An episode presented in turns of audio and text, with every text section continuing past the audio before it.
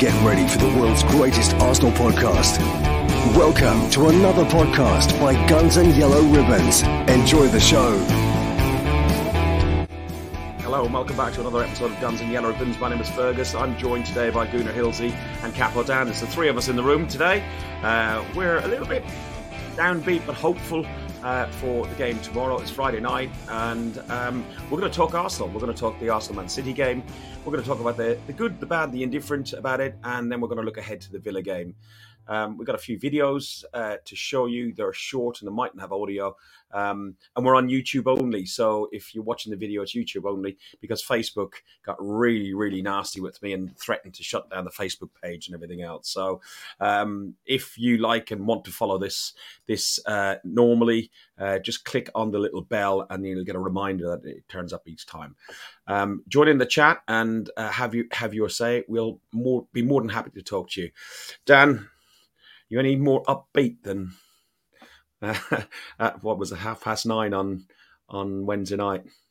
Yeah, I am a bit better. Um, football affects my mood way too much, even yesterday. But um, watching the game back, I'm a bit more happy and a bit more uh, a bit more logical. I think in my thoughts when you when you first lose a game like that, and yeah, it's quite disappointing. But yeah, on to on to tomorrow. Trev, uh, we've even got a video here at half time. You'd had two lemonades, no beer, and you're all right. Yeah, sound. Yeah, sounds a pan. Listen, boys, you can't still be downbeat. You know, I, don't be downbeat about us losing a game. I was upset and di- I was disappointed when we lost. I was disappointed for some yesterday, but at the end of the day, we're the Arsenal. We, we, we'll bounce back. A little side that we, you know, we're a young side.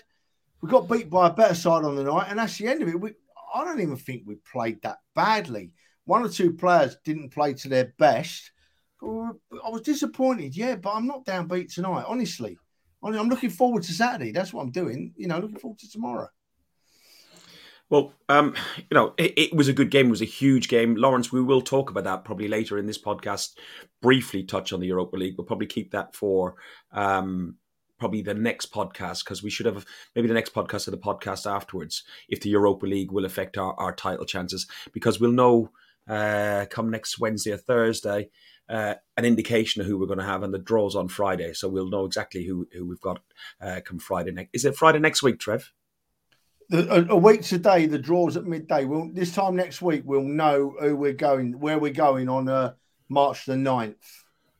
Okay, okay. Um, I probably won't be able to join you on that European tour this this leg, but um, hopefully, as we continue all the way to Budapest, uh, we'll, oh, we should be going.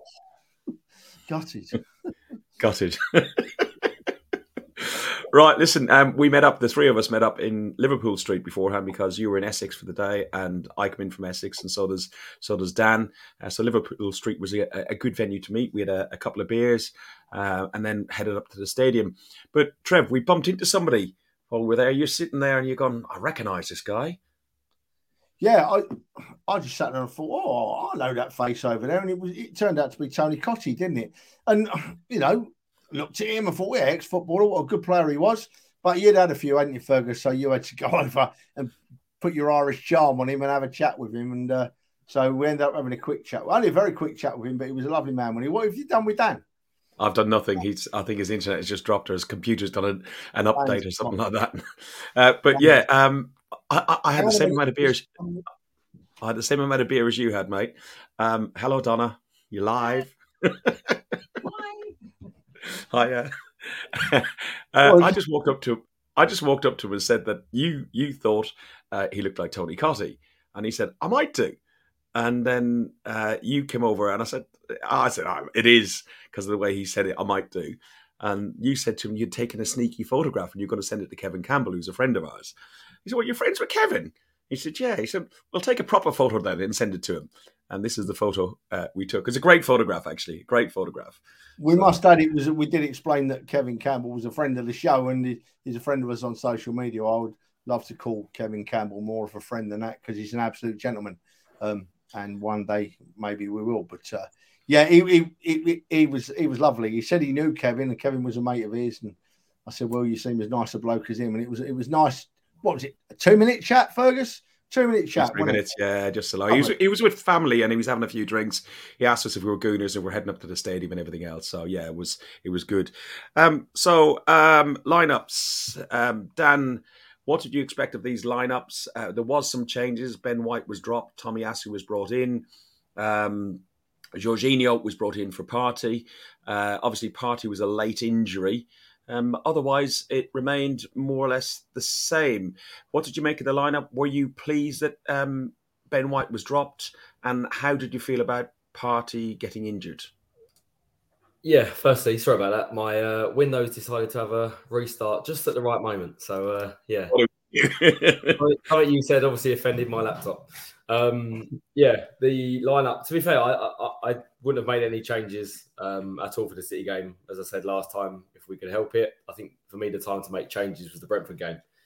Um, having said that, obviously Partey being injured, I don't think there's any other option. Um, that's what Jorginho was brought in for, so I can understand that one. I understand the Tommy change. I just feel like it was a game too late. So for me, I wouldn't have made that change. Trev, what did you make of um, the the changes? Were you you're, you're Mister hundred percent positive, so you probably think it was brilliant, uh, brilliant move, didn't you? Well, I, I, didn't expect Tomiyasu to play, to be honest, but I wasn't disappointed that Tomiyasu played because I think he does just as good a job as Ben White. So I thought maybe Ben White might have had a little niggle that we don't know about or a bit of a doubt, blah blah blah. So in came Tomiyasu. Um, I, I, didn't. I was worried about how Juninho was going to play, and I've, I've, had to watch the game back to find out that he actually didn't do too badly. But my, my, where I would have liked to have seen a change, Fergus, as I said last week, and I've said again now, was up front, mate. I, I didn't think, I don't think we've we've uh, we performed to our best up front in the middle of the park, and it, I don't think it would have hurt to have changed it. But Arteta didn't, and he's the boss. Mm. Mm. Um, there was uh, a stat that came up. Uh, Dan Harry from uh, the Black Boots uh, uh, page put this up. I think this is post the game, but we hadn't won against City uh, since a two-one win at home in the home league since City. We played 19, won two games, both in the FA Cup semi-finals, even against the odds, and we went on to win the final against Chelsea against the odds in the FA Cup final. Drawn two, lost 15 scored 14 and conceded 44 goals. It's an awful lot of goals to concede against a Man City side, and especially a side that now had this prolific striker in uh, Haaland. Dan, were you worried uh, about what the scoreline might be going into it? No, to be honest, I think I said before the game I expected us to be able to, to get a result against them. Um, I feel more positive about us as a team, or felt more positive about us as a team going into the game than worrying about them. Um, I feel like on our ground, we can beat any team in the world. Mm. Yeah. Um, and uh, the atmosphere. Um, Trev, you haven't been to uh, the stadium for a competitive game this season. And yes, you could see that the atmosphere was improved last season with the introduction of the Ashburton Derby and people coming back after COVID, etc., etc., etc.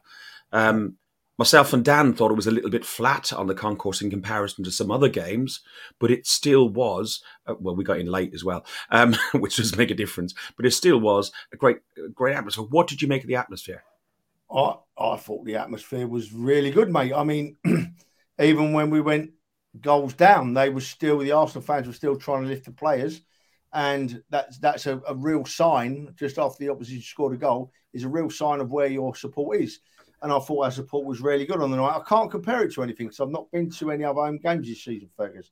But from what I saw as a first look, I thought our fans were very positive, and I thought they did their very best to um, to raise our side, mate. I, you, I, I need to chip in on that last point about the statistics that that you asked Dan. In that, I was that confident we would get a result. I, I, have been down. I'm, I'm recorded as saying I didn't think we'd lose the game. I didn't think we could lose the game. And I absolutely didn't think we could lose the game. I was full of hope and expectation. And that's where you can challenge those statistics you just just mentioned about all the goals conceded and all the games we lost. The last three games we've lost against Manchester City, right? I don't know. I honestly think that on another day we win all three of them games. The game last season where we lost 2 1 at the Emirates was was a travesty. We lost in the cup God, it was a toss of a coin. It could have gone either way. We lost in the cup. and we lost on Wednesday night this week because I think Man City found a way to beat us halfway through the second half, or, or about 15 minutes in the second half. Man City changed their tactics, and we weren't quite clever enough to match them, to play against them. On another night, we do, and we win that game. So it might sound like sour grapes. We've lost three games. You have to hold your hands up and say that.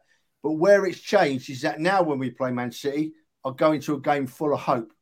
When we played Man City at their place at the start of last season and we got hammered, we all knew we wouldn't win that game. We all knew we didn't have a hope in hell of getting anything out of that game.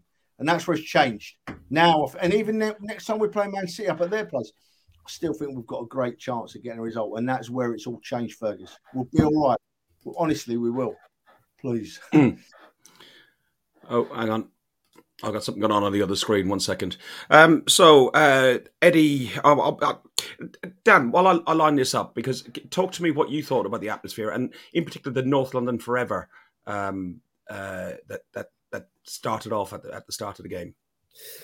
Yeah, I mean, I think the the concourse, first of all, it certainly wasn't bad. Um, I think it, it, was a bit quieter at times compared to what we've had at times this year, um, but nothing majorly disappointing for a, for a midweek game thought it was still quite good. But yeah, the actual atmosphere in the in the ground when the game kicked off, I thought was great. That the fans supported the team, got behind them.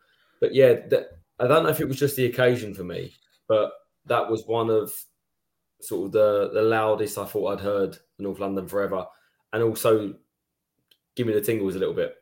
Yeah, absolutely, Dan. I mean, I'm, talking as someone that's been with my first home game this season, I couldn't agree with you more, Danny. The hairs on the back. Well, what hair I've got on the back of my neck stood mm-hmm. on. It was wonderful. All of How does it come across then, Trev, in the ground compared to on the telly?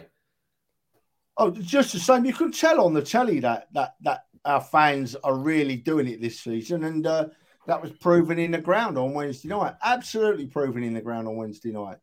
Every, the support was all over. And I, I looked around the ground and, and, it was all around the ground, the support. It weren't just the Ashburton Army or blocks five, six, and seven or blocks one and two. It was blocks all around the ground. The fans were getting behind the team. And, and that's what we need.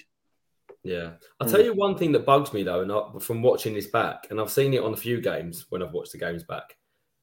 When are we going to get the respect that Liverpool get when they sing their anthem, where Sky stop talking and they just let people listen to it in the background. I'd love them to hear us do it. You know, prime opportunity on Wednesday, just stop the commentators from speaking and let the, the crowd noise be heard on the telly. It's really interesting. Sorry, Ferg, could I interject again there? Yeah, yeah, carry on.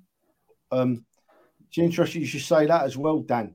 In that when we played at um, at Liverpool in the League Cup semi final last year, when we played the game at their place, um, when they played You'll Never Walk Alone before the game, as they do, um, they couldn't get the tannoy loud enough. I've got a video of that on my phone, and halfway through You'll Never Walk Alone, it's booming. You can hear Arsenal, Arsenal. And that's how good our fans can be. I've never known You'll Never Walk Alone shouted down at Liverpool. It was amazing. It was amazing support for our team. So, and you're right, having that anthem, it, it sort of gives you a bit of expectation and, and it gives you a bonus. You, before the game starting, I wasn't waiting for kickoff before the start of the game. I was waiting for the anthem. I was waiting for North London forever. I wanted it to happen. And when it happened, the whole ground lifted, you know, and, and, and that's when you need to kick off a game. We've got that anthem now. The whole crowd sings it and they're lifted. Kick the game off while the crowd's up there. They want to sing. You know, that's where it's that's where it's needed right before the start of the game. Amazing. Yeah. Oh, talking a lot again. I'm stopping now. what's what what's new, Trev? You you do like you do like to have a natter, don't you? What's chocolate you for? We've got a new one of those. Um, we have got a new one. I'm just trying to find. Uh, Dan, can you send me that um, that stat about the possession? You know the the the, um, the the way it flows between the, the games because I want to talk about that at some point as well. I, am trying to find it here on WhatsApp, but at yeah. 21 minutes in, um, Eddie, uh, that's it. Yeah, thanks. Um, 21 minutes in, Eddie has um, a fantastic opportunity um, to, to, head the ball and bring us 1 0 ahead. Now, myself and Trev, and, and even like Dan after the game, but Trev and I today were talking, and this isn't digging out Eddie uh, sort of moment, but it's clear fact that Eddie on two occasions, one in the first half, one in the second half, just didn't have a shooting boots or shooting head on. Let's have a look at this. There's no sound. Dan, talk me through your thoughts on this, and then I'll go to Trev. There we go. So a cross comes into Eddie and Nketiah. I'll just play it one more time again. So the cross comes in there. Eddie uh, just shoots it and goes over the bar. He, he, there's nobody on him. No, he's not marked by anybody or anything. Surely he should have got more, done better than that. I don't mind people missing chances because you're never ever going to score every opportunity. But for me, it's the the timing of that chance where I feel like we were on top. And when you're on top against a side as good as City, you have to take your chances. And the only way to change games is to score goals. Really, that that is the difference between winning and losing titles and, and trophies year in year out is that you take chances when you're on top of the game and you make it count. Um, I think Eddie's a good finisher. I don't think that's certainly not his weakness. Um, yeah, he, he needs to do better, and he, he's he's only young, and I, I don't want to criticise him as, as, as Trev said. I think he has stepped in and done very well, um, but that's a prime example where if you want to be a leading striker for Arsenal, you got to put them away. Without going without going in on on Eddie too much, uh, another player that came into a little bit of um, criticism was Tomiyasu. He, he's back in the side uh, after uh, a few weeks out, and Ben White had done a great job. And in the last few games, people were questioning maybe to rotate him, maybe he was getting a bit tired. Tomiyasu um, did this, uh, trying to put a ball back to Ramsdale. Um, not Martinelli, Ramsdale. I, haven't, I, haven't, made that mistake tonight. Uh, let's have a talk about this, and then you can talk about. Uh, there's still time. Was caught back pass from Tomiyasu, and it's. Go on, Trev. I, I can't, I, I can't not talk about Eddie here, Fergus. At Go this, on. It's conjecture in in the um in the um. That's not Eddie. That's a defense. That's Tommy. No, I know, I know, I know. But uh, like you just said, we have to be so careful because we're known as a podcast that doesn't go heavy on any of our players or, or our team as such, right? But it has to be said that we are allowed to say what we think about them, their performances. Yeah, in in a, and I honestly think that any top striker in the Premier League gets that header on target.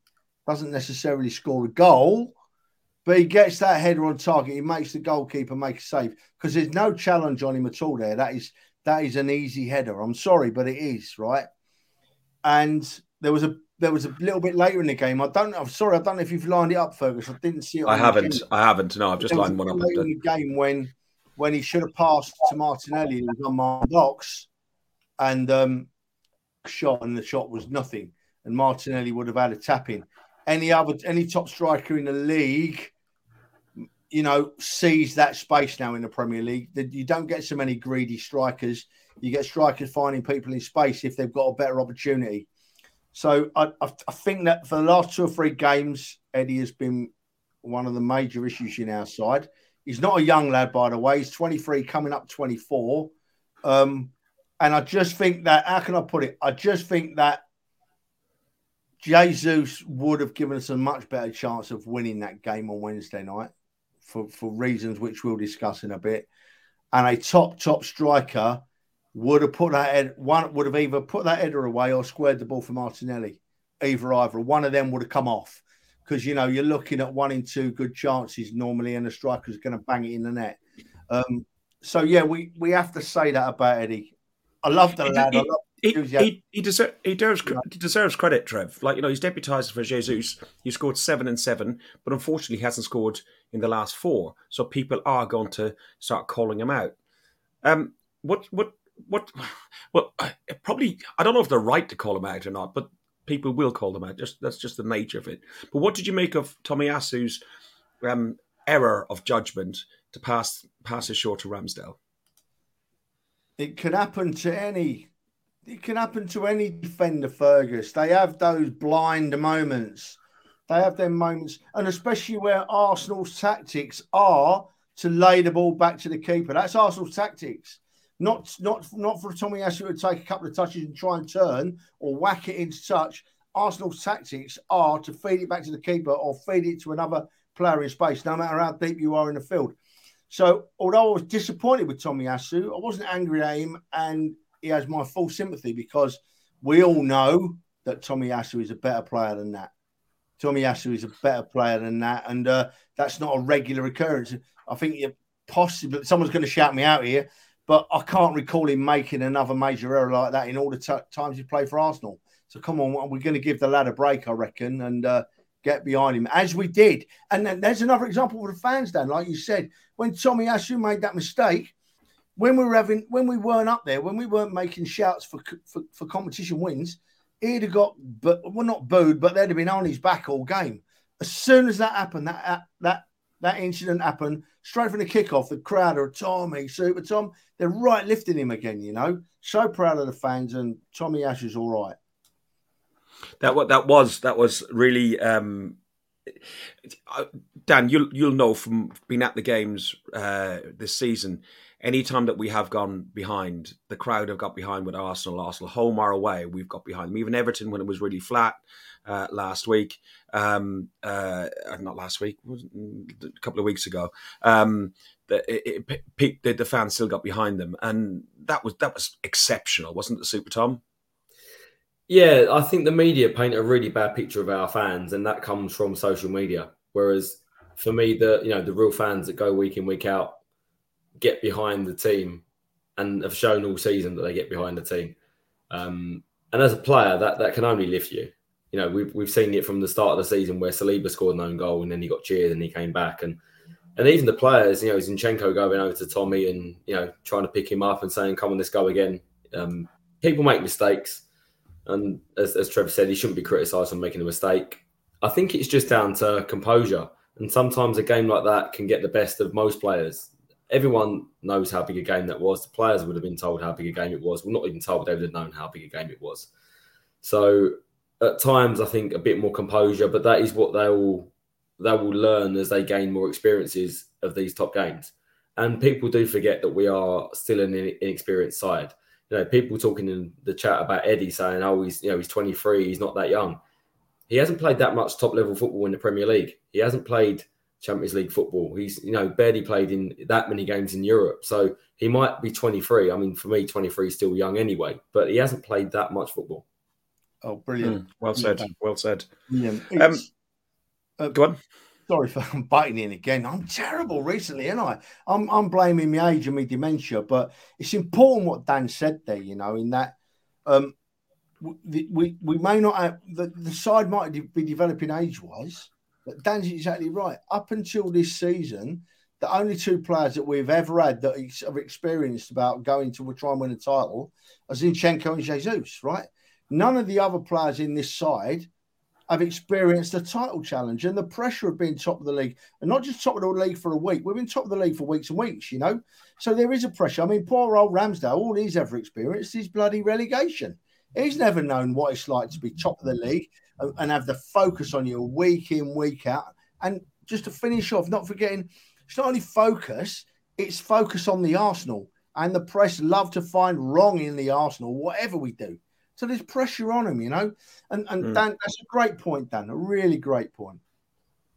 Um, Ederson, uh, the Man City keeper, had tried what other keepers were doing and using some um, time wasting tactics about keeping the ball for really long. I don't think he was keeping as long as the likes of um, Pickford and, and, many others who have come. Um, but he got a yellow card, and not long after that, there was this uh, this foul on Eddie, since we're still talking about Eddie, uh, but a foul on Eddie, um, who was very close to actually scoring a goal. I think it was cleared off the line, uh, but the foul was given. So, uh, Dan, I'll talk to you first on it.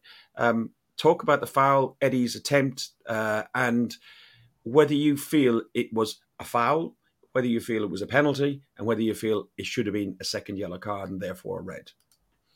Because he does come out I think he's well within his rights to give the penalty. Well within his rights. Doesn't touch the ball. Nketiah knocks it with his left foot, follows through, takes him out.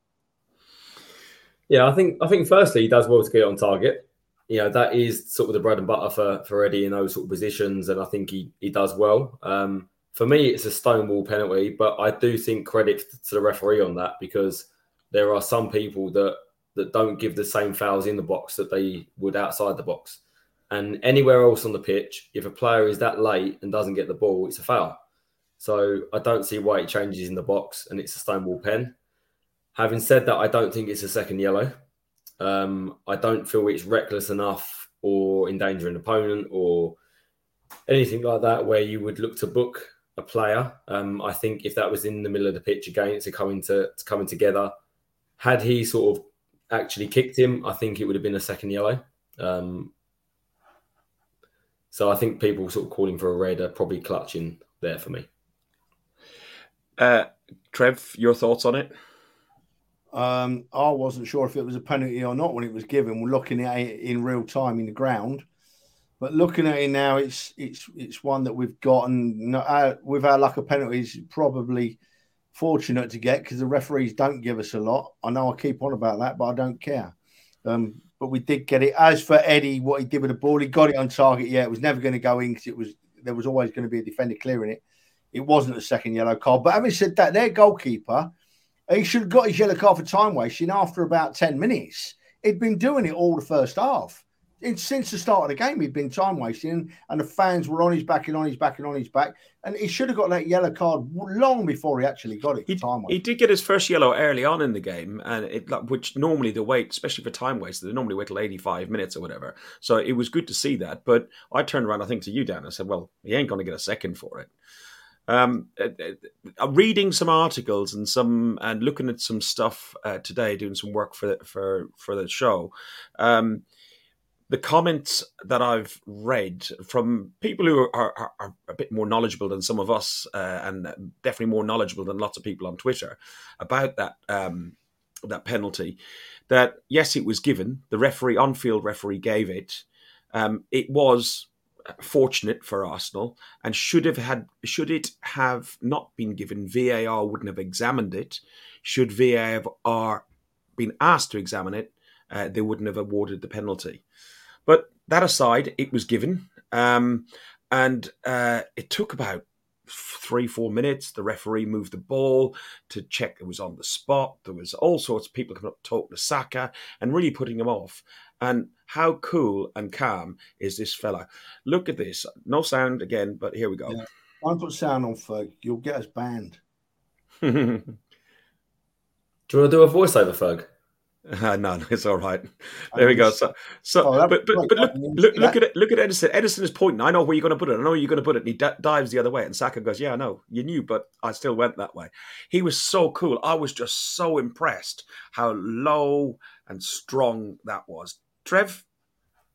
Yeah, it, listen. When you've got possibly the best player in the country taking a penalty, he ain't going to get put off by the goalkeeper. You ain't got to give it. We're still some of our fans are still underrating Bukayo Saka. He's up amongst the best two or three players in the country, Bukayo Saka. And when he took that penalty, I knew he'd go in. I, I wish he'd have taken that second penalty in the uh, in the World Cup, and then we'd probably got through.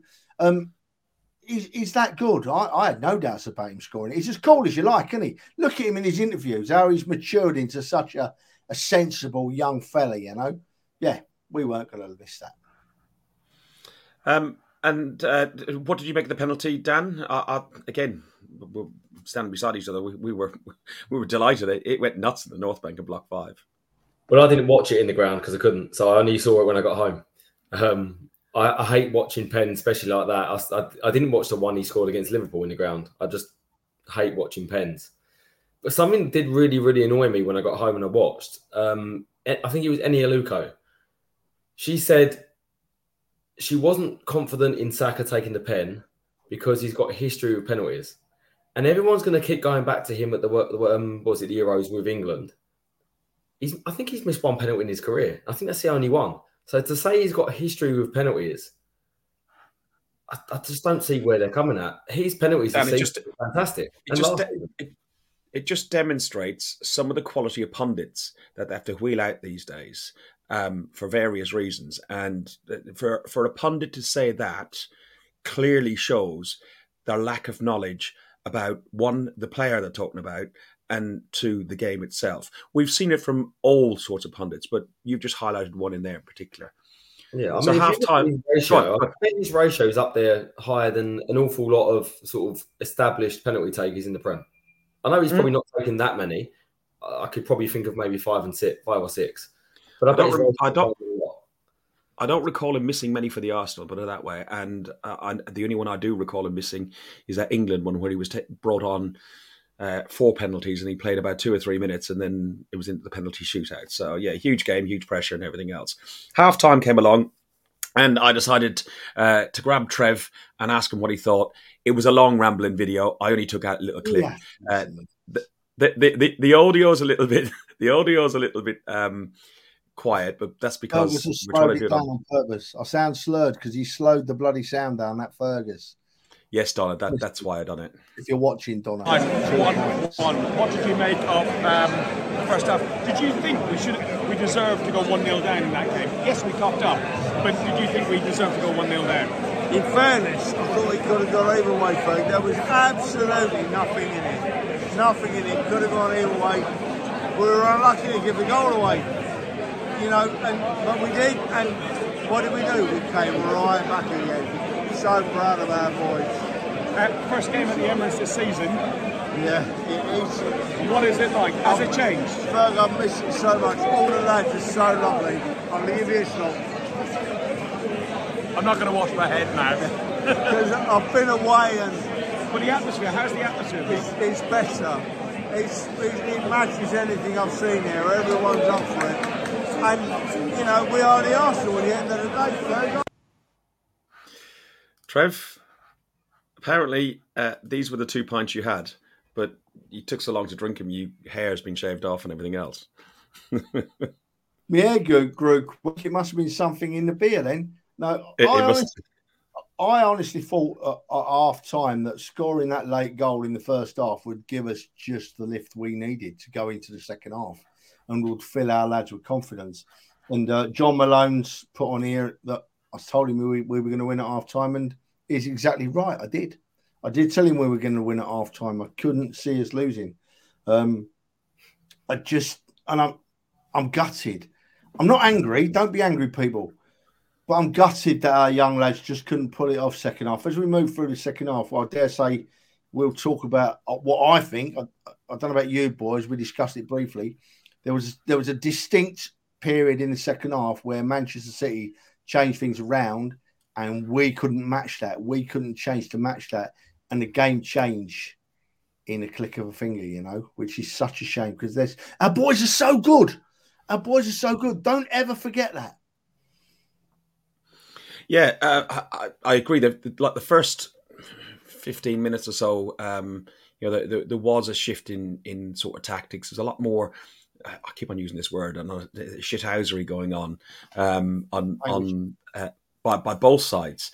Um, like you know, uh, there was I think it was Kyle Walker kicked the ball for a, um, for a throw in straight across the other side of the pitch. There was just just lots of of time wasting and and and tactics that you know aren't becoming. But our manager wasn't um, wasn't uh, exempt from that. There's here's a clip of uh, him uh, playing at the game with uh, Eric De, um, with Kevin De Bruyne. Um, and Kevin De Bruyne wasn't very happy, but you can see here what he does. He clips the ball, kicks it away from him, uh, and De Bruyne, fair play, comes along and says, "Leave it out," you know, um, because we do moan when it gets done to us. But as we said with Newcastle, it's a tactic that all teams use. Uh, Trev, what do you make of what Arteta did there? I, I bloody love our manager. I absolute the crap housery and the passion, and he'll do absolutely anything to gain that Arsenal side an inch of possession. Arteta, he will do absolutely anything to make sure that Arsenal have got a slightly better chance of winning the game. And who can't say they're happy with that? That is what we want as a manager. We want a manager with that passion and is going to kick a ball away, you know? I love it. I love Arteta and I love what he gets up to. And what I love most about it is it upsets other clubs. So he's just living up to the reputation of the Arsenal. Don't ever change Mikel Arteta. Just keep it up. I'll tell you what that Dan, does more than anything else, though, Trev. It lifts the crowd, and if you see the crowd's reaction to that and how loud everyone was singing Super Mick Arteta to that, that's that for me is the biggest reason of why you should keep doing it and forget everyone else. That that just gets the crowd lifted again and, and can only lift the players. Absolutely. How will Richard Keys feel about it? Who? Does anyone care? Does No, nobody care? cares. Nobody, Nobody cares. cares. He's just a an ex football presenter who who done naughty things that he shouldn't have done and got kicked off the British screens. And to be honest, good. Don't want him back. 57 minutes in, uh, this happened. Uh, Gabby, I think, fouled uh, Haaland. Uh, and for me, when I looked at it live and saw the replay uh, on the screens, I thought, yeah, it's a, well, on somebody's phone, I thought it was a penalty. But what we couldn't see was that uh, they'd gone for VAR um, and they put a VAR up here, which is very, you probably can't even see it on the screen. Uh, Haaland's here on the uh, right hand side and he's just very marginally offside. Offside nonetheless. Um, and the, uh, the penalty was ruled out because of offside. Dan, was that an apology for Brentford? No, he was off. Clearly, they just actually got one right. And as the crowd started singing, "Don't forget to draw the lines," and they didn't this time. Yeah, that was actually quite funny. That was actually quite funny. Oh, I'm fuming with you. I'm fuming Go with you, Keating. You can't make a comparison between that decision we've just looked at and what happened at Brentford. There's a massive difference, Fergus. The, and the massive difference is they got that one on Wednesday night right. They got that one against Brentford wrong under the most tragic circumstances ever. So there, there cannot be a comparison. VAR was used correctly on Wednesday. VAR was used incorrectly, if at all, last week against Brentford. I, you can't compare it. I'm still so angry with VAR, Fergus. Still, since you got me started on it, and it'd be interested to get you boys' view, right? If we get to the end of this season and we miss out on Champions League qualification by a point, what's the backlash going to be? What happens? There's There's an argument be- to say. There's an argument to say that um, was it who was it? Um, I think Martinelli scored against Liverpool, and there was a touch on Saka's hand, and that wasn't picked up by VAR. There's also a soft penalty against Liverpool. There's, there, there are ones that we've got that we may may well shouldn't have. Even that one, yes, he is offside, but it's so so fine margins.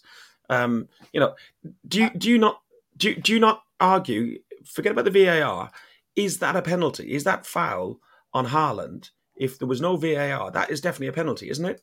We don't know because the ref never give it, do we? You never know how refs are going to see things when human nature is allowed to intervene.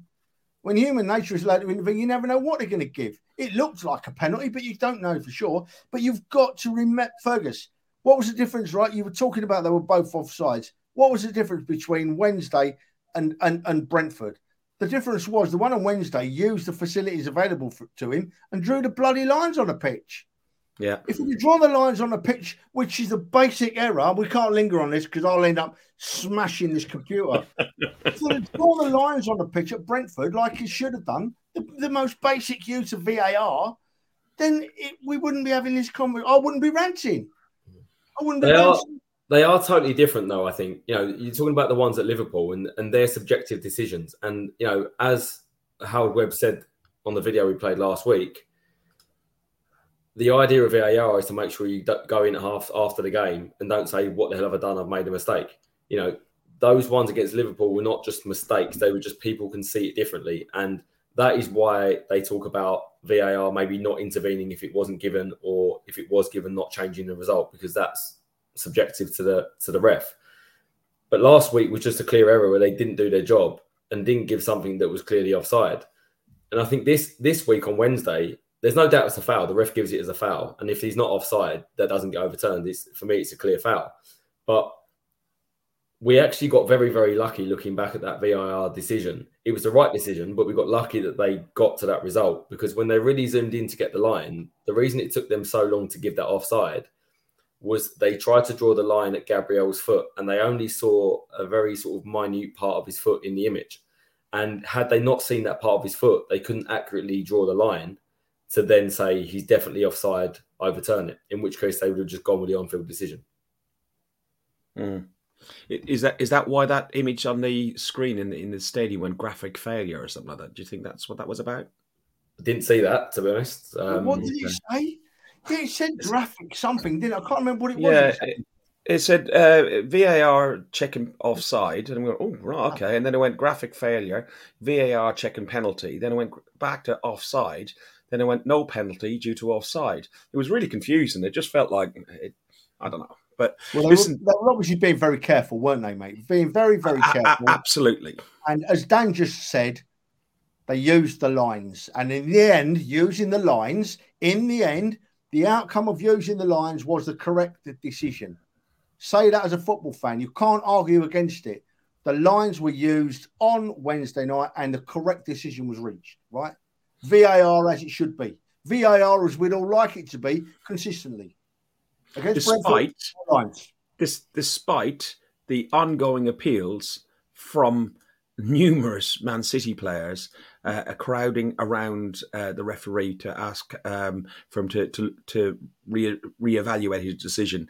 Um, Arsenal weren't um, uh, not guilty of, of going around the referee, but look, there's there's five players in that one where I think the whole squad uh, uh, is around um, the referee in in the, the City ones, but the FA have now um, uh, taken and charged both Man City and Arsenal. Man City with two counts and Arsenal uh, for one count of surrounding referee, and they've got until when is it? Um, the 21st of February to, to answer those charges. Uh, Trev, you wanted to talk about surrounding the referee, in particular that one. Was that before the charges were made? Yeah, oh, it was before the charges were made. Arnie posted, Arnie, a friend of the show, posted that on on social media today. That one with the head circled, and uh, there was no, there'd been no charges levied by then, so it was wait and see. And then, of course, charges were levied against both both sets, both clubs. And if that's if that is a, an offence for more than two players or whatever it's to surround the referee, then both clubs should have been charged with the offence because it happened on Wednesday night. But it also happens almost every game, every week. And where's the other team's charges? What do they do? I don't know. So I don't know why we, us and Man City are different now because you don't see any other teams being charged with it. Or, or is it just an, an Arsenal thing, and because they were playing Man City and they wanted to show us that they were being fair, they charged Man City as well? I don't know. Look, 67 minutes in, uh, Dan, there was a tactical change. Um, Ruben Dias uh, pressed more. There was a, a change around by they moved. Um, who was it? Uh, was playing left back, uh, and he was moved to wing back.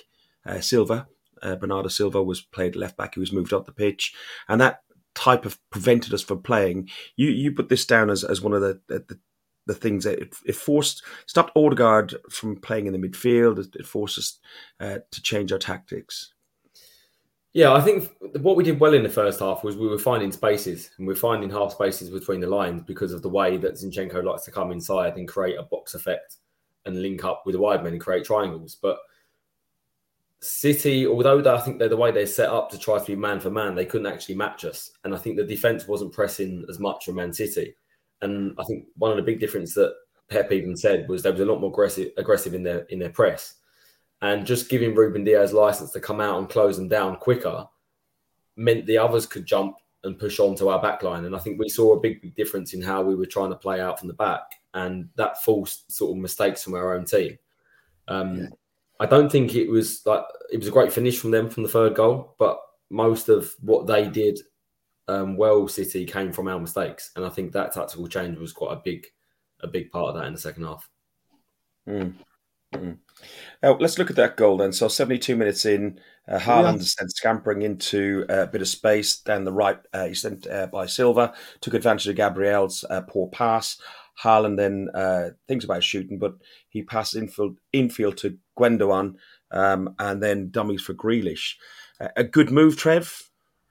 Yeah, well, well, of course it was a good move, but as we said just now, we we uh, a, a, top top Arsenal fan, uh, John Williamson. I'm happy to say, friend of mine mentioned it on social media today.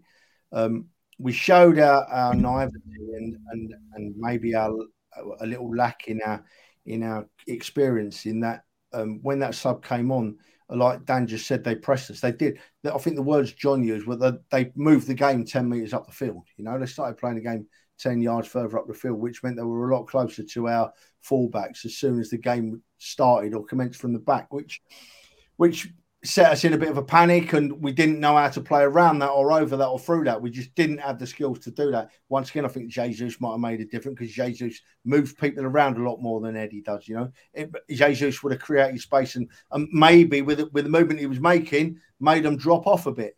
You know, again, but they didn't. They were able to start the field, and it was a good move. Ferg, you can't deny a good goal when you see a good goal. They Man City were very good on the night, very good on the night. But having said that, we weren't far behind them. No, um, Dan, looking at again at the move, um, you'll see at the very end, uh, Tomiyasu's um, Ramsdale is a little unfortunate as well because it takes a slight deflection of Tomiyasu's thigh. Um, I don't think you'll see the close up on that, but um, you'll have seen it when you, you watch back the game. I think Ramsdale saves it if he doesn't get a deflection. Um, I think that's harsh to criticise Tommy because he's doing all he can to get in the way of the ball. Correct. Um, the the issue for me is you give the way give away the ball in our final third, and City are such a clinical side, and I know they're very good in short short passes and controlling the game, but when they get an opportunity to go, they go. And just like that, when they see space, they play the ball to it, and more spaces open up because we're trying to cover spaces, and they create gaps.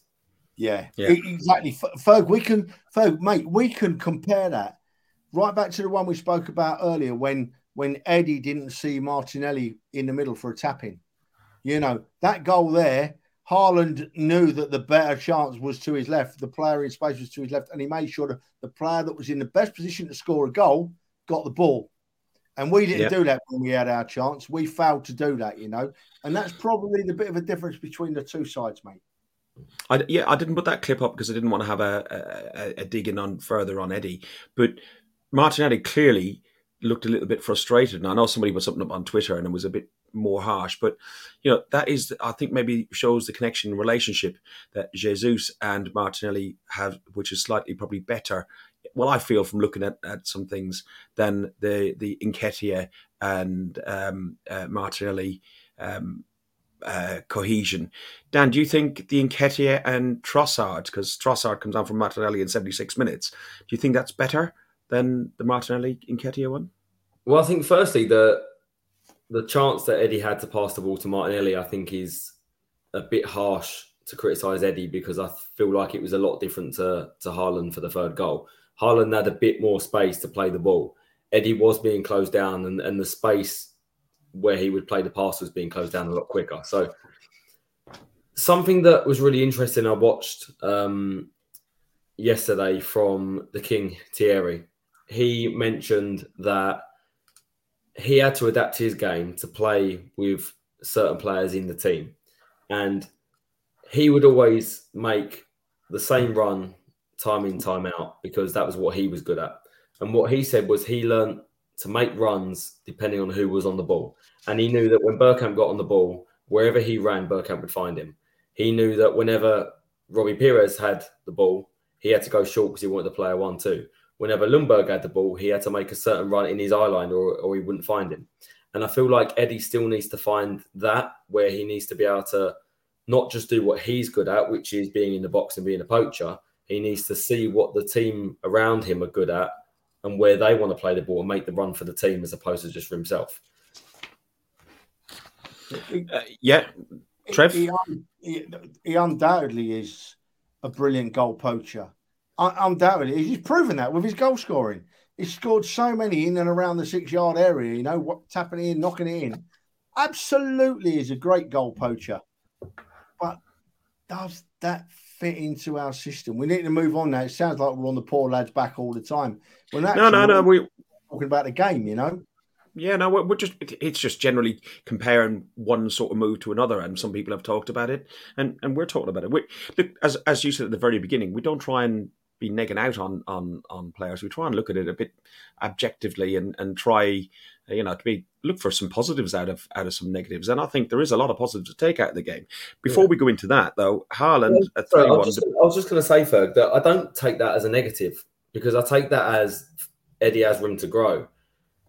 It's just there are things that you need to develop coming into a side. And Jorginho is another prime example. I, I think Jorginho had a very, very good game. But it's also clear still that he hasn't got the cohesion with the team members around him yet because he's new to mm. the team. And that only develops over time by playing game after game after game with the same team. So he, he will learn to do that, I think like Jorginho, for me, I thought the first half he had a really good first half. Second half, because of the change in formation, uh, he wasn't in the game as much. But he was he didn't have a bad game, uh, and he's definitely an upgrade on the outgoing Lokonga as he was at the time. But rather than get into all of that, we look at Haaland's goal. So here comes Haaland's goal. Um, I'll turn the sound off again. Um, so it's 82 minutes. De Bruyne bursts into the box down the right, chasing uh, Gundogan's pass. De Bruyne cuts back for Haaland uh, who takes a touch and threads uh, a wonderful shot across Ramsdale into the bottom left. Again, you know, we, we've come to see Haaland uh, uh to do this. He hasn't uh, been uh, scoring prolific as much recently um, because I, I think where City went through their little bit of a blip spell, they didn't know how to deal with him. They were type of playing the ball still wide where he wants balls put in like that. Trev, what did you make of Haaland's last goal? yeah, he got the chance and he put it away, didn't he? You know, um, yeah. To be honest, by that time, he had dropped a bit because I didn't think we were going to score another goal for love nor money. You know, they that as we said just now, that last part of the game, Man City took over and uh, and look really look, look looked looked a champ a champion side. You've got to say it. I hate to say it, you've got to say it. You know, you can see there. There's there's no weak spots in their play. I mean, Grealish was on fire when he was on the field. Uh, you know, and, and Haaland is there, and Haaland's going to take those chances as he's shown all season. The, the only time I've seen Haaland get rattled was it against Brighton when they when they just kicked him about the park for the first 15 or 20 minutes and he spat his dummy out and disappeared. But that's the only bad game I've seen him really have. So he, he didn't have a great game against Spurs because uh, it, it, just uh, Man City didn't play to his strengths either. So you know, um, so the final bit, uh, eighty-four minutes. Tommy and Xhaka replaced by Vieira and White. Bear in mind we had got Martinelli taken off for Trossard in seventy-six minutes. The question I'll ask you, Dan, is were those substitutions made too late in that game? Should we have made substitutions maybe at sixty-seven minutes when we saw that the tactics were changed? by Pep on the pitch by moving players around? Yeah, I, I, think we said in the in the stadium. I think the one I would have made earlier was the the Trossard sub. Um, I felt like it was the, the, time to do it. It's difficult with the the midfield because when you've got a midfield three that was so settled and you've got Partey out of that midfield three, I think he's reluctant to make another change in that midfield three that have that have been so good for us all season. So, you know, Xhaka being the prime um, example, I think at the time he took him off, he'd probably gone through a bad sort of 10 minute spell. And I think that prompted the, the sub for him. But I can still see why you would keep him on the field because he's been so good and he is such a big leader for our team. So that is hard to to take Xhaka off. And then your captain Odegaard, you know, at that moment you want him on the pitch. So I can see why he didn't make those subs till later.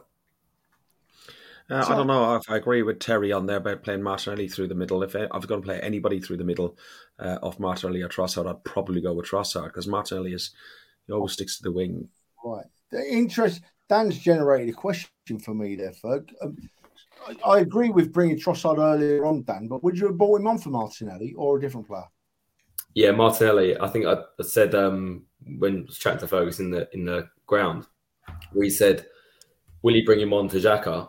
or who will you bring him on for? And for me, the only option was was for Martinelli, just because he works so hard, Gabby, at times that if you want to keep up that level of intensity, he can't be doing that for 90 minutes. So I can see why he doesn't play 90 minutes all the time. And also, I felt like um, Walker had actually mastered him quite well in that game. Walker is a, a tough opponent. Um, so I can see why he wanted to change it. And also, Trossard as we said a couple of times, when he plays wide, he drifts inside and he comes into spaces inside. And he would have been an extra number in the midfield to try and near enough counter the City tactical change. So that that could have been the thought process behind why Arteta brought him on. So, so guys, in summary, look, the two game uh, goals were against the run of play. Um, we dominated possession, but we lacked composure at the right times. Um, we were able to improve the game, uh, uh, impose on on a top side. We just need to be better in both boxes, both defending and also um, uh, shooting, which we've talked about a lot. But this graphic here just shows the the dominance that Arsenal had in the game. So you can see it was a, a very early in the start. City came at, at us. Uh, we then rose into the game. City scored the goal. We get the second goal. Then you got half time. In the second half, as we said, City came out. They were a bit stronger. We started to get control of the game. City went again. But then towards the end of the game, before they got the third, and that's probably why they got the third goal. Um, you know, we were pushed up to try and get an equaliser, and we was just saying like a two-two. In fairness, for me, I thought a two-two would have been a very, very good result. The other stats to look on the game is we had sixty-three percent possession. It was Man City's lowest game in possession, I think, uh, this season. They had five shots on target. We had zero shots on target. Again, it's there's the, the biggest issue in that in that area of the box. We did create nine attempts against their four. So with the equal number of attempts effectively on goal, but they had five of theirs um, on target. Uh, final thoughts on on on the game, Trev?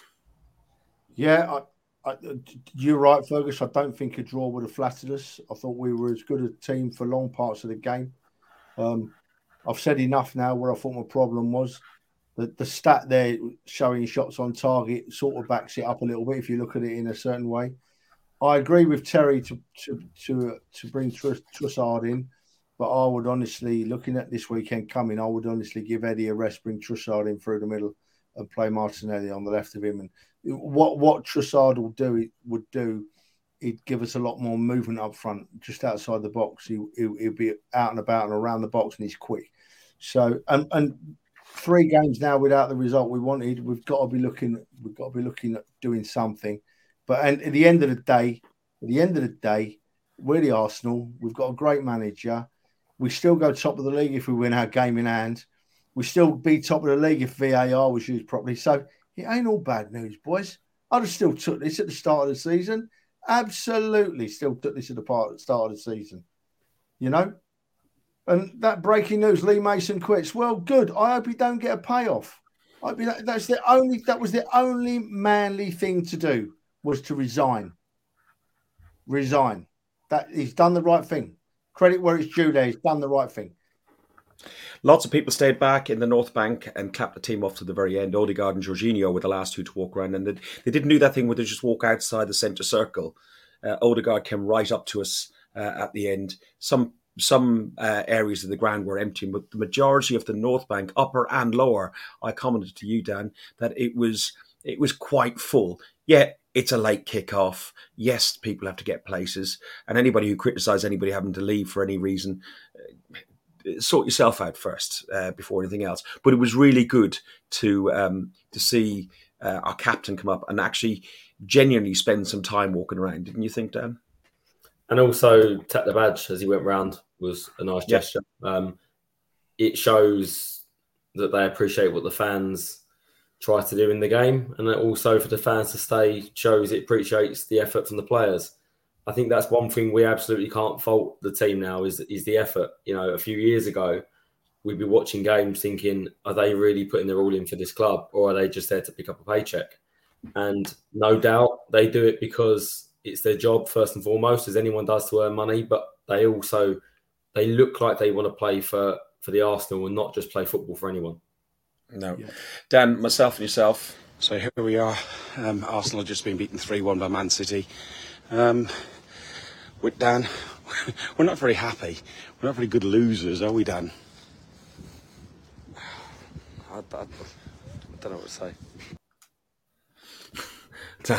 That's about a three minute video. You can catch it on on um, on the Facebook page if you want.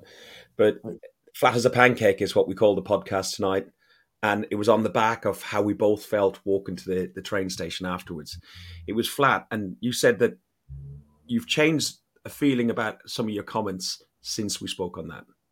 Yeah, well, as you can see by that video, I'm full of charisma, and that's my best uh, sort of attribute, if I'm totally honest. But um, Yeah, I, I, as as everyone was very disappointed, and generally, I think as as we all are, we're quite positive on here. And since the Leeds game in October, I've thought we're going to win the league, and I come out of that game and I just thought I just don't know how we're going to win it now because I feel like momentum's changed. But watching the game back, I think we were take the mistakes out of it. The best, the best team.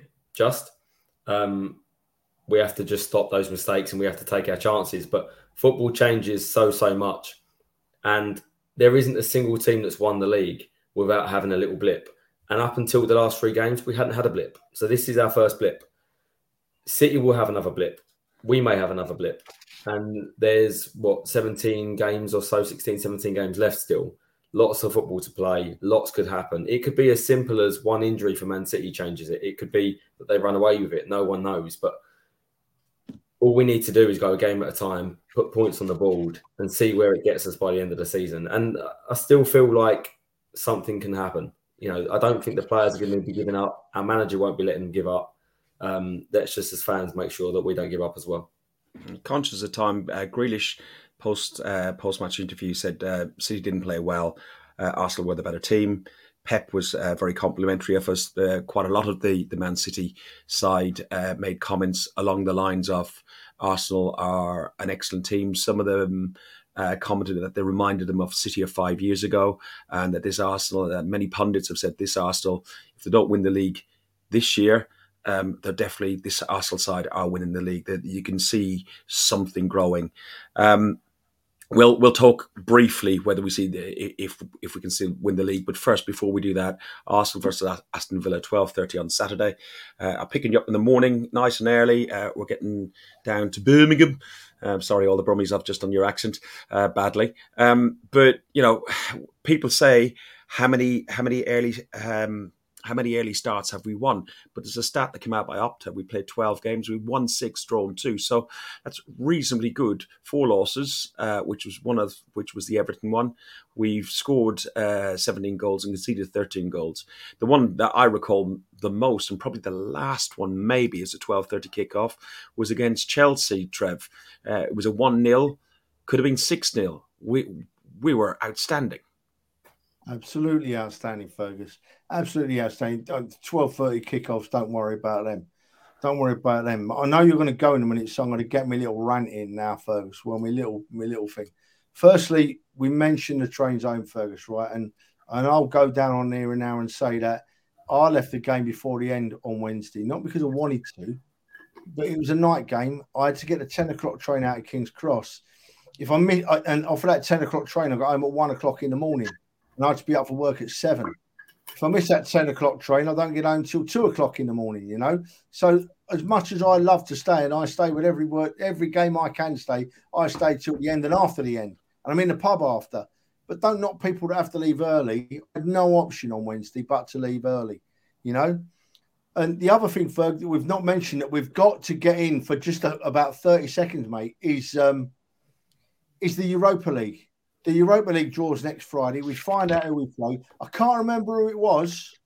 Oh well, you've just said you were going to close the show. Make your mind up, will you? I'm not, I'm not quite. I haven't. We haven't done the Villa game yet. You're ranting on about Europe.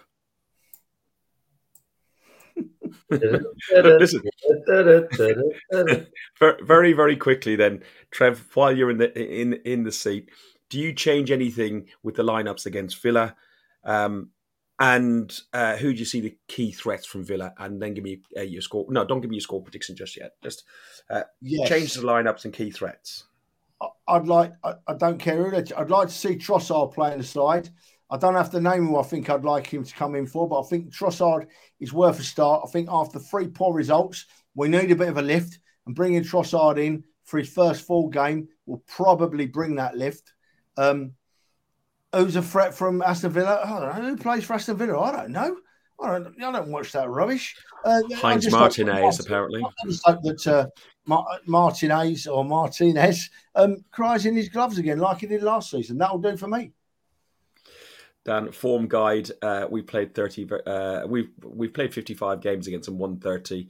Uh, away wins thirteen. Home wins seventeen. So you know, on paper, football isn't played on paper. Uh, we should be beat, beating Aston Villa. You were you were there last? No, you weren't. It was Bournemouth. I, I remember seeing you. Um, last season was two one. That was the Super Mikel, Mikel Arteta song came out. We beat them one 0 at our place beforehand. And the form guide um, uh, where we are at the moment. Um, similar sort of form. Unai Emery's had made a difference to um, the the Villa side. I believe there uh, nobody but Arsenal have gained a- as many points as Unai Emery's Aston Villa. Do you think Unai could cause us a problem? He's going to want to, isn't he? He's going to want to prove the people wrong that, that let him go and prove that he can be a top Premier League manager. Um, but we've got bigger fish to fry than to worry about things like Unai and Aston Villa. We're, we're worrying about winning the league. So we've got an opportunity for an early kickoff to say to the team, let's put the pressure back on City. Let's go back top and say to them, come on in now, respond. We're up for it and we're not giving up. So last season at Villa was a big part of us kicking on to get some good results. Um, it's an opportunity to do it again. But again, we are playing against a, a good side. Um, Ollie Watkins will, will be physical, will be tough to play against. Eric Bailly will be running in behind. So they've got a good combination there that they've started to develop under Unai. And they do have a good side, although I think they might be missing Tyrone Mings, I think. So Chambers may even come in and play. I think he played the last game. Um, their fullbacks are good. You know, Matty Cash when he plays is a good fullback. Um, Lucas Digne also left back, and who's the guy they've just signed from the Spanish league? So they've they've got some good threats in their team. I think start early, front foot, early goal is key, and then uh, yeah, bring the bring the points back. Yeah, yeah, calm, calm the nerves down. Give me a score prediction then. Two one. Trev. I think we're coming flying back 3 0 to the Arsenal. I, can, I think we're coming flying back into form. Whoosh. Look at this Villa. Unai Emery is a fantastic manager, but sorry, Unai, you're gone on tomorrow. We are going to, we are, the boys are going to be right up for it, the, uh, our lads. We're going to win. We are absolutely going to win. 3 0. I'm going to I'm going to go to um, two 0 to Arsenal. Um, you mentioned UEFA. Uh, the, the draw, uh, the Europa League uh, draw will be after. It will be this week, this time next week, uh, twelve o'clock uh, lunchtime. This could happen again. From the Cally to the cross and every shithole in between. Past the church, the mosque, the crack den, and the offie on the corner. See the brass tour. from the brothel that pretends to be a sauna. Watch the bedlam in the bookies. See the winners and the losers seeking solace from their sorrow in the local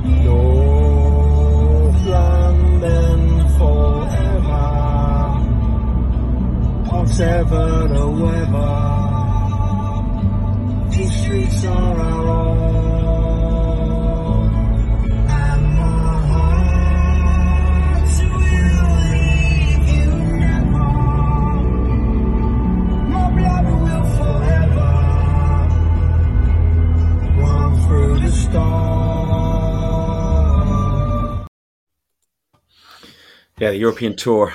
Um, Dan, you, you'll be you've already booked the time off.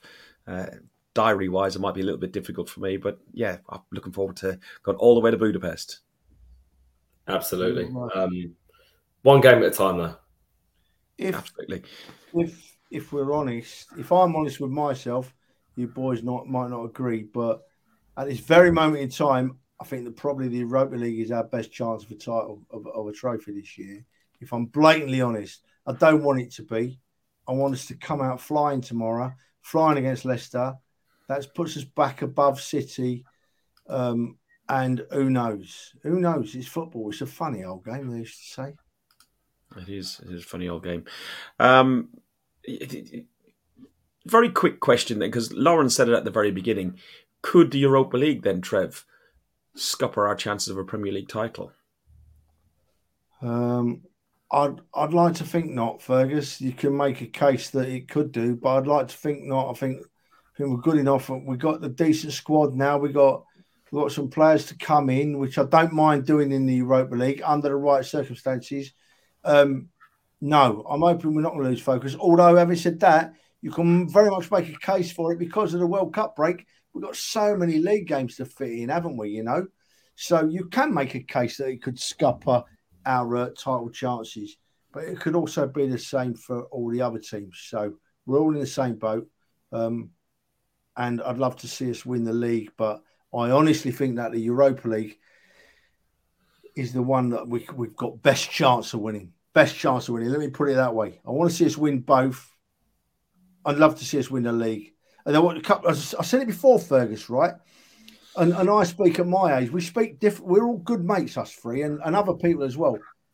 But me being that bit older, right? I honestly thought that I wouldn't see our side challenge for the league again three or four years ago, four or five years ago. I thought we were that poor. I thought we were gone for a long, long time. So I'm in a great place now at my age, enjoying what's happening. I want to see us win the league and I want to see us win the Europa League. If you really ask me to be honest, I think our best chance lays in Europa this year. And I'll be there to watch every game. Very briefly, Dan, you know why? Very, very briefly. Um, what do you think? Where, where would you be targeting all your efforts out, the majority of your efforts? I've actually got quite a lot to say on this topic now. So you carry on with that now, but I'll, I'll turn the camera off for a second then. I um, I think it's a good question. Can it scupper us or not? I think it could, but I also think it could help us. And one thing that I think we've seen with other games this year is that if we if we win them, it helps build momentum. Whereas if we don't take it serious enough, and we lose a key tie, we could lose any momentum we build up around that time. So I think as a top side, you need to get used to playing twice a week. And I think that's the message from from Mikel to, to the team. So I think go for both. I wouldn't be sort of discarding it. I also, from my point of view, I think I'd still prioritise the league with a couple of changes. Okay, uh, me, I just I want to see us pick up the Premier League first and foremost, concentrate on that. If it happens that I have to sell a kidney or something like that, not that you want my kidneys, but um, if I have to sell a kidney to get a ticket while I'm out in Budapest, regardless, uh, that's that would be absolutely fantastic. Uh, but the Premier League coming to the Emirates, it needs a major trophy. It needs the Premier League, and then what the fans have done this season and last season, they've made it home, they've made it a fortress. Get that big trophy, and then all the rest, all the other stuff that people go on about is done. Guys, thank you very much for joining us on a Friday night. Can you believe it? Uh, I think Irish Mick said Guns and Yellow Ribbons Friday night. Uh, and a beer couldn't get any better. And thank thank you for saying that, Irish Mick. Uh, if you like what we do, you know what to do. Click on the um, like and subscribe. Uh, we'll always be on YouTube now because Facebook had just scuppered us completely. So uh, cheers, Irish Mick. Um, early start for us tomorrow, uh, and I'm well. Last night I was down in London with my brothers. Wednesday night I was uh, at the football. Tonight I'm on here. Tomorrow I'm at the football again, uh, and then I think the wife's out for dinner on Sunday. So I'm have, gonna have to go downstairs and spend some time with the wife. Trev, thanks very much, mate. Not a problem, mate. Look, Melanie knows as well, right? Melanie K knows. Good friend of the show, Melanie. She knows. 3 0 to the Arsenal tomorrow. And we're not going to, let's just put it this way let's not prioritize any competition, right? Let's just go and bloody win them all, eh? Every bloody one of them.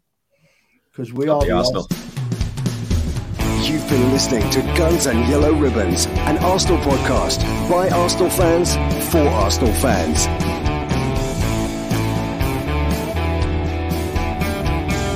Follow us on Facebook at Guns and Yellow Ribbons and Twitter at Guns and Ribbons.